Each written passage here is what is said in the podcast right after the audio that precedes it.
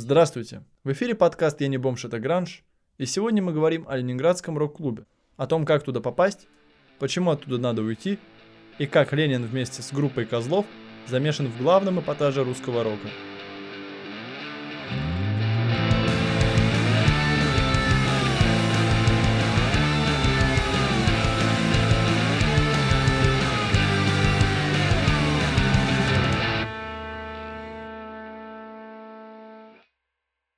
Саша, расскажи, пожалуйста, что ты слушаешь из русского рока? Близок ли тебе этот жанр? На самом деле русскоязычную музыку я почти не слушаю. Знаю только какие-то суперпопулярные вроде группы «Кино» или «Дайте танк». Поэтому я сегодня выступаю больше в качестве любопытного слушателя и буду мало говорить. Но у меня есть очень забавная история, почему я ненавижу группу ДДТ, которая состояла как раз в Ленинградском рок-клубе.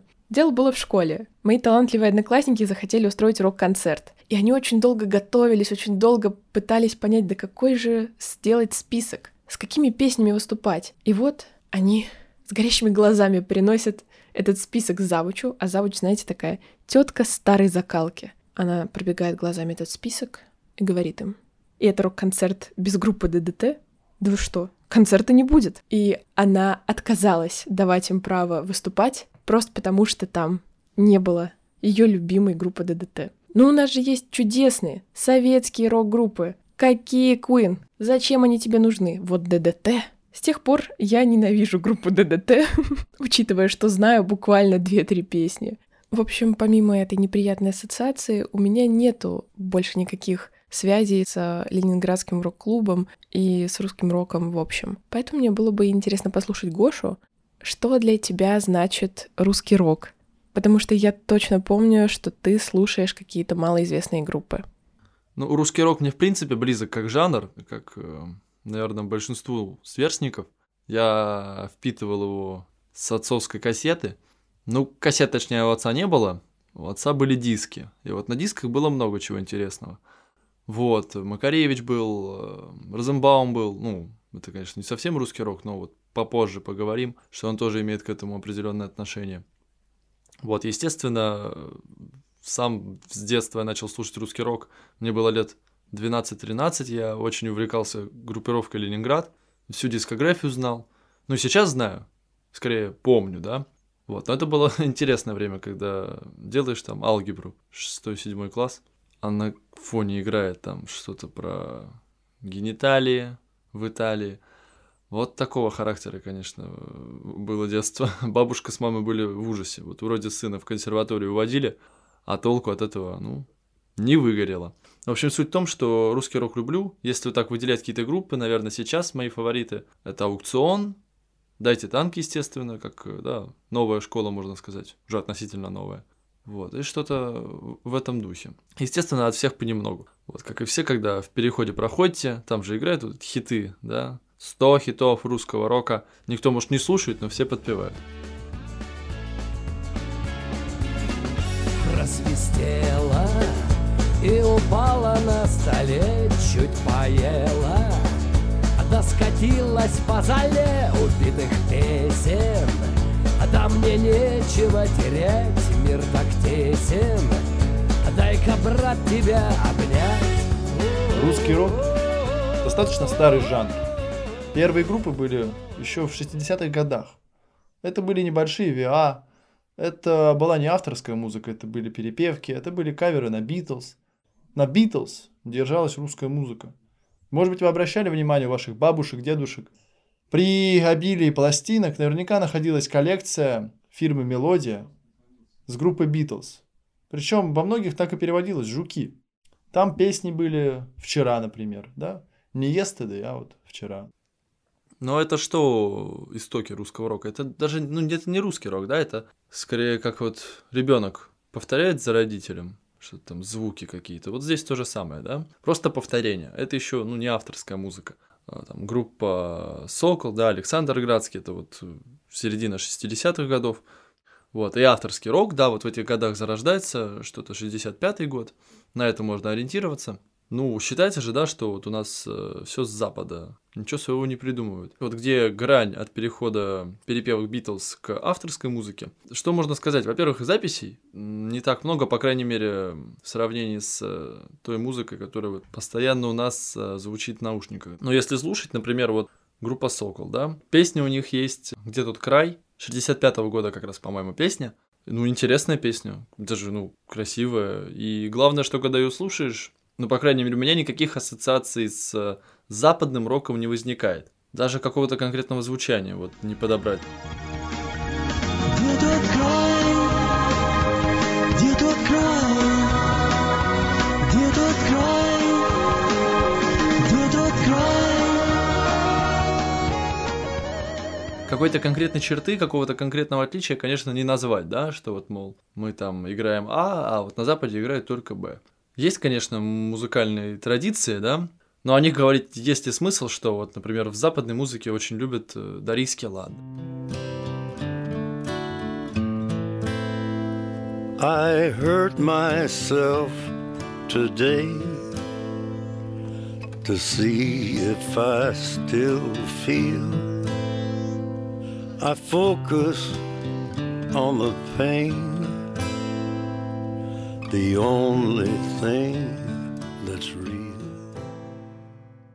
Здорово. А у нас вот любят э, побочную доминанту, да, вот АМЕ, да, вот это, это пресловутый, кто на гитаре играет, прекрасно это понимают. Осень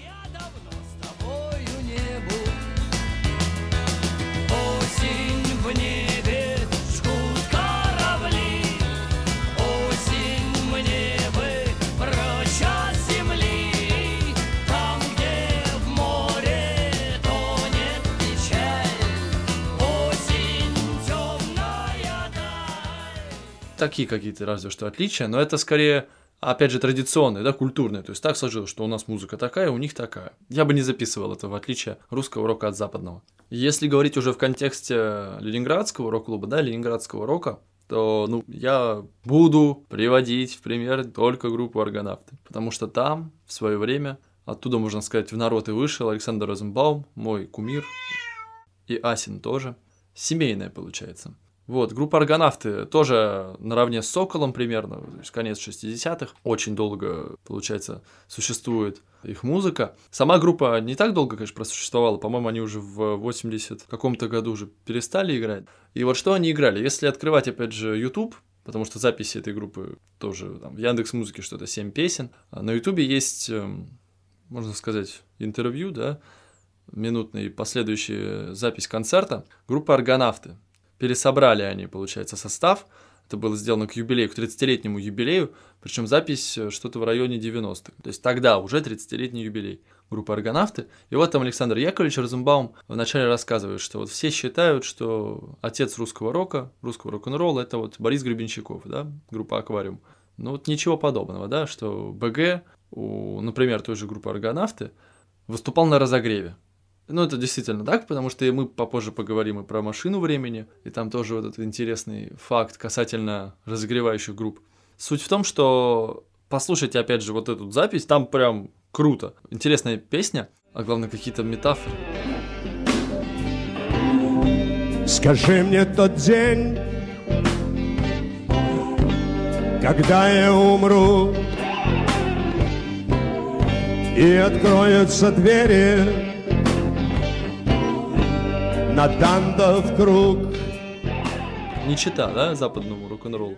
По звучанию, опять же, если разбирать, то тут все истоки рока — это, ну, блюз. Группа аргонавтов с этим видео, да, с этими песнями, это не исключение. Возвращаясь к группе Ленинград, есть у них песня такая, а, где поется вот в дельте реки Невы люди играли блюз, жили они взаймы чтобы играть этот блюз Самый поганый рок Слушал Советский Союз Вот, конечно, шутки шутками, да, но вот про то, что все вышло из блюза. И поэтому говорить, что западный рок, опять же, лучше, чем русский. Но он тоже вышел из блюза. Вообще, ну, вся музыка вышла из блюза, весь блюз вышел из джаза, джаз вышел из, ну, этнической музыки. Вот, чуть более таким э, массовым звучание рока, наверное, можно именно как начало да, этого звучания обозначить 68 год, 69 образование группы Kids, The Kids, это вот Андрей Макаревич с одноклассниками собрались и что-то играли, свою музыку.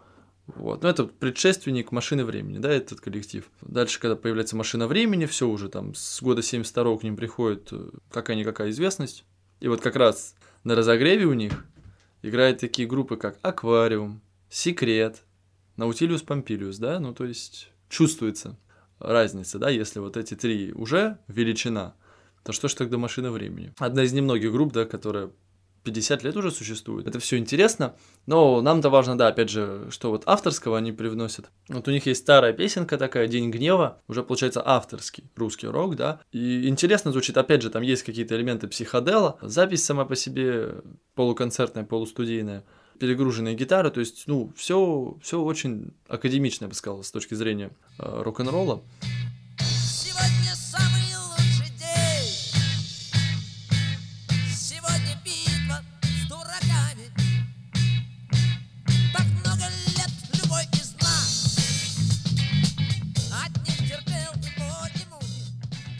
Постепенно русский рок, конечно, э, становился все более русским и все меньше роком приплеталось. Как я уже сказал, группа органавты, например, Александр Розенбаум принес звучание романсов. И таких Розенбаумов было в стране ну, достаточно. Так вот, опухоль в виде энергии молодежи, заключенной в музыке, должна была куда-то вырваться.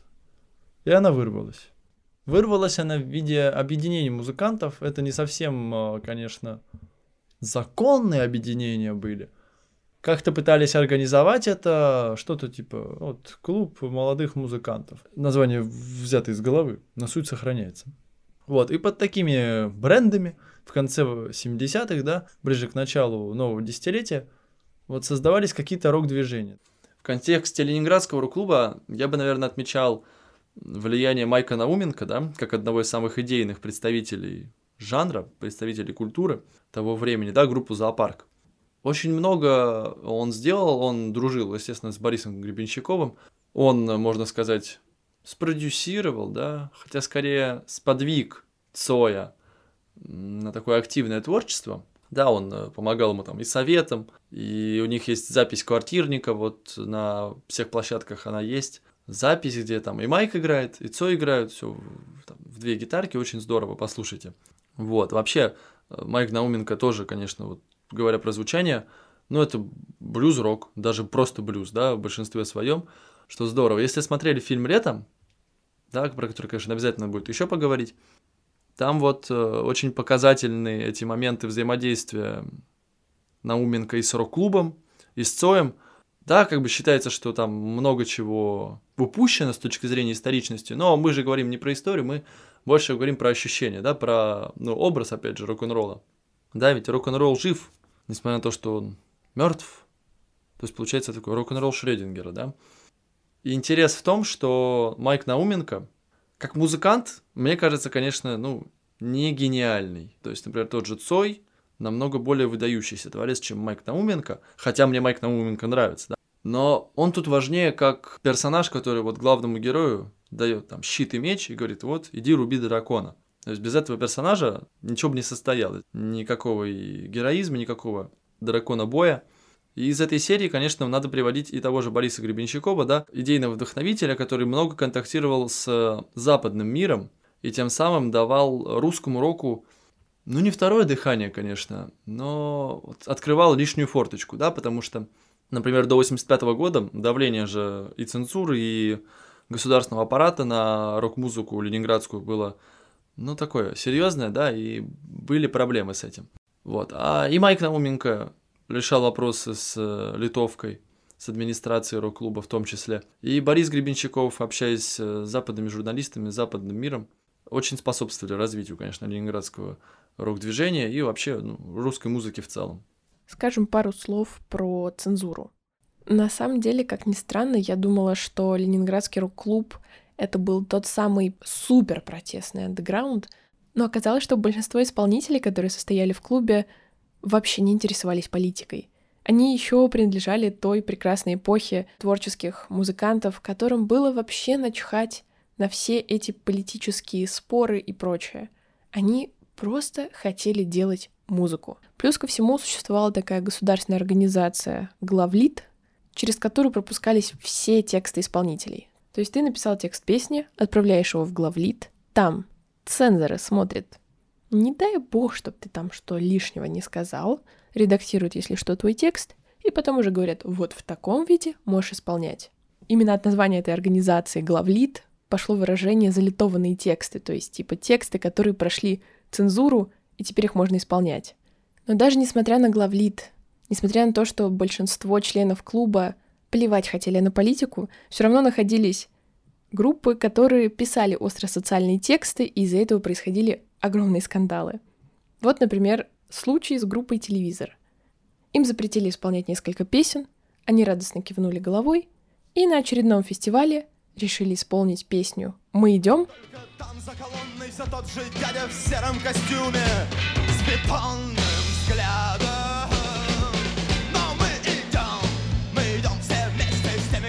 Просто переводит тексты, с теми, кто днем дежурит на Невском, а вечером слушает наши песни. Мы идем.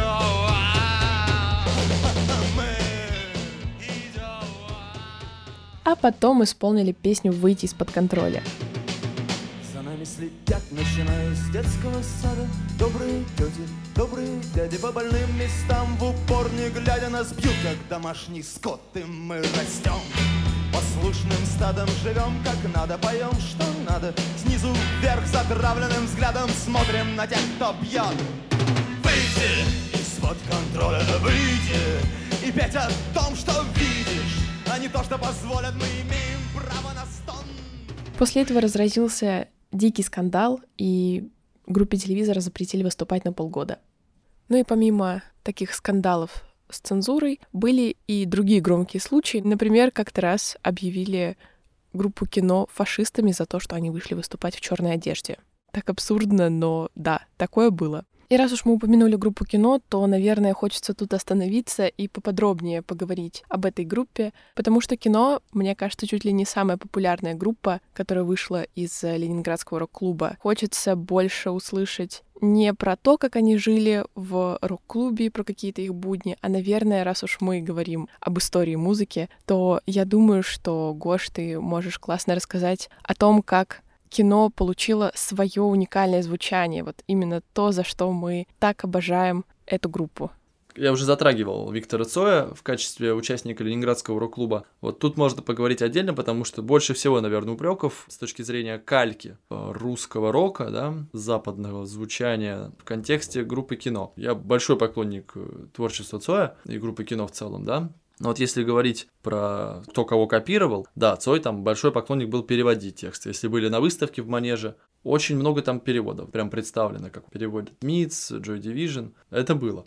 Самое интересное в контексте самих песен. То есть, если мы возьмем два, например, первых альбома группы кино, 45-46, мои любимые альбомы, ну, одни из. Есть странные песни, да, например. Ну, какие? Не то, чтобы странные, не очень люблю, вот это «Алюминиевые огурцы». Популярная песня, то есть своего слушателя она нашла. Но там же есть и такие замечательные песни, как вот «Время есть, а денег нет».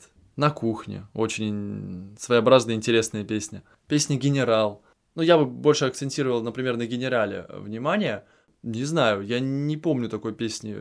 Поэтому звучание вот этих двух альбомов, оно показательно в том, что к альбому 46 присоединяется Каспарян, да, то есть это изначально был черновик, который просто опубликовали, на котором Каспарян тренировался. Ну, видите, вот, чтобы я так тренировался, да, чтобы это полноценным альбомом было.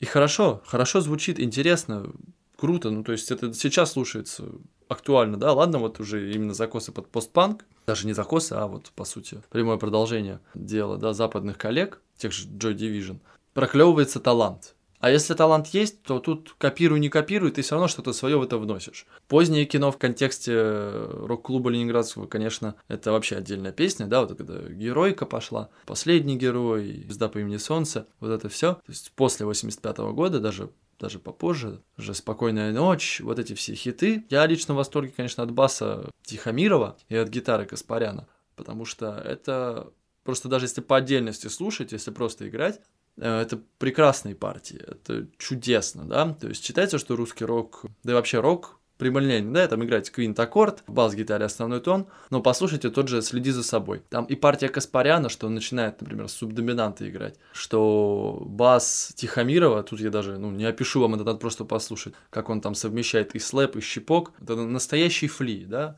из Red Hot Chili Peppers, как гений бас-гитары, он бы наверняка оценил бы партии Тихомирова. Сегодня кому-то говорят свидания Завтра скажут прощай навсегда Залеет сердечная рана И последний, кого бы я так по касательно бы затронул, это группа «Аукцион», конечно. Они такие же участники были рок-клуба, как и кино, как и аквариум. Другой вопрос, что популярны они стали, конечно, прям выстрелили, можно сказать, после фильма «Брат 2», где играла их песня, например, «Дорога».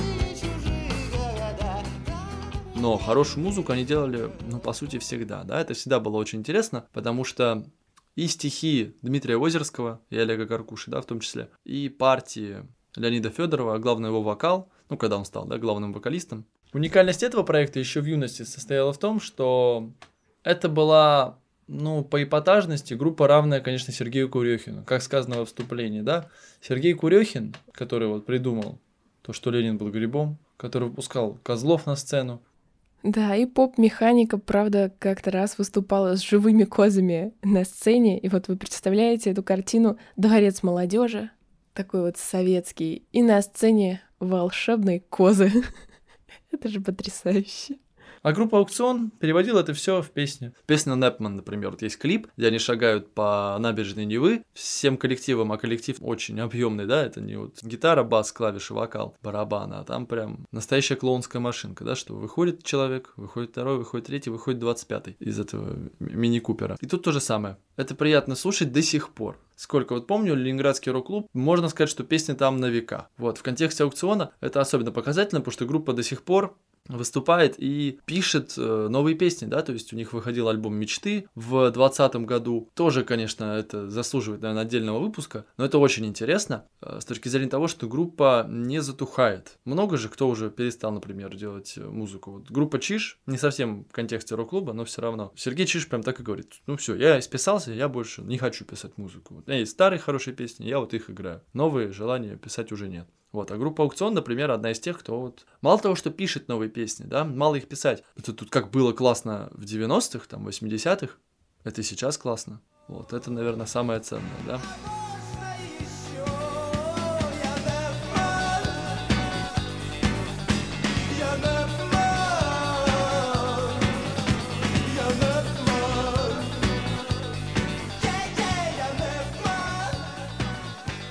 Смотрите, ну и вот так время идет, конечно, перестройка. Перестройка сильно повлияла на рок-клуб, потому что до 85 года, например, ну где-то вот с 81 по 85 многие группы запрещали. Есть большой э, меморандум, который это подтверждает. Там и кино, и аквариум, и даже группа Браво. Тяжелая, тяжелая эпоха. Пропал рок-клуб, потому что музыка стала, ну, уже явлением не столько андеграундным, сколько попсовым. А одна группа кино чего стоила? Она во Франции свои альбомы записывала, вместе с аукционом, кстати. Да, то есть уже как бы масштаб, можно сказать, вселенский. А рок-клуб это, ну, сколько там, 200 мест было, да? Это же был, по сути, обычный дворец культуры. И давно уже, не знаю, половина групп выросла за пределы. Уже стадионы пошли, уже туры стадионные. Поэтому, конечно, русский рок э, не изжил себя. Изжил себя формат именно рок-клуба. Потому что это было местечковое движение, чтобы сконцентрировать себе энергию. И вот оно, этот луч собрало и выпустило. А дальше уже по своей траектории музыка неслась. А на этом у нас все. Спасибо большое, что послушали этот выпуск. В телеграм-канале мы обязательно выложим большой плейлист с песнями как раз групп, которые входили в Ленинградский рок-клуб. А с вами был подкаст «Я не бомж, это гранж». И всем пока-пока. И сейчас я вам скажу то, что самое главное, к чему я все это веду. О том, что у меня есть совершенно неопровержимые доказательства, что вся Октябрьская революция делалась людьми, которые много лет потребляли соответствующие грибы. И грибы в процессе того, как они были потребляемы этими людьми, вытесняли в этих людях их личность, и люди становились грибами. То есть я просто-напросто хочу сказать, что Ленин был грибом. Грибом, более того, он был не только грибом, он был еще, помимо всего, радиоволной. Понимаете?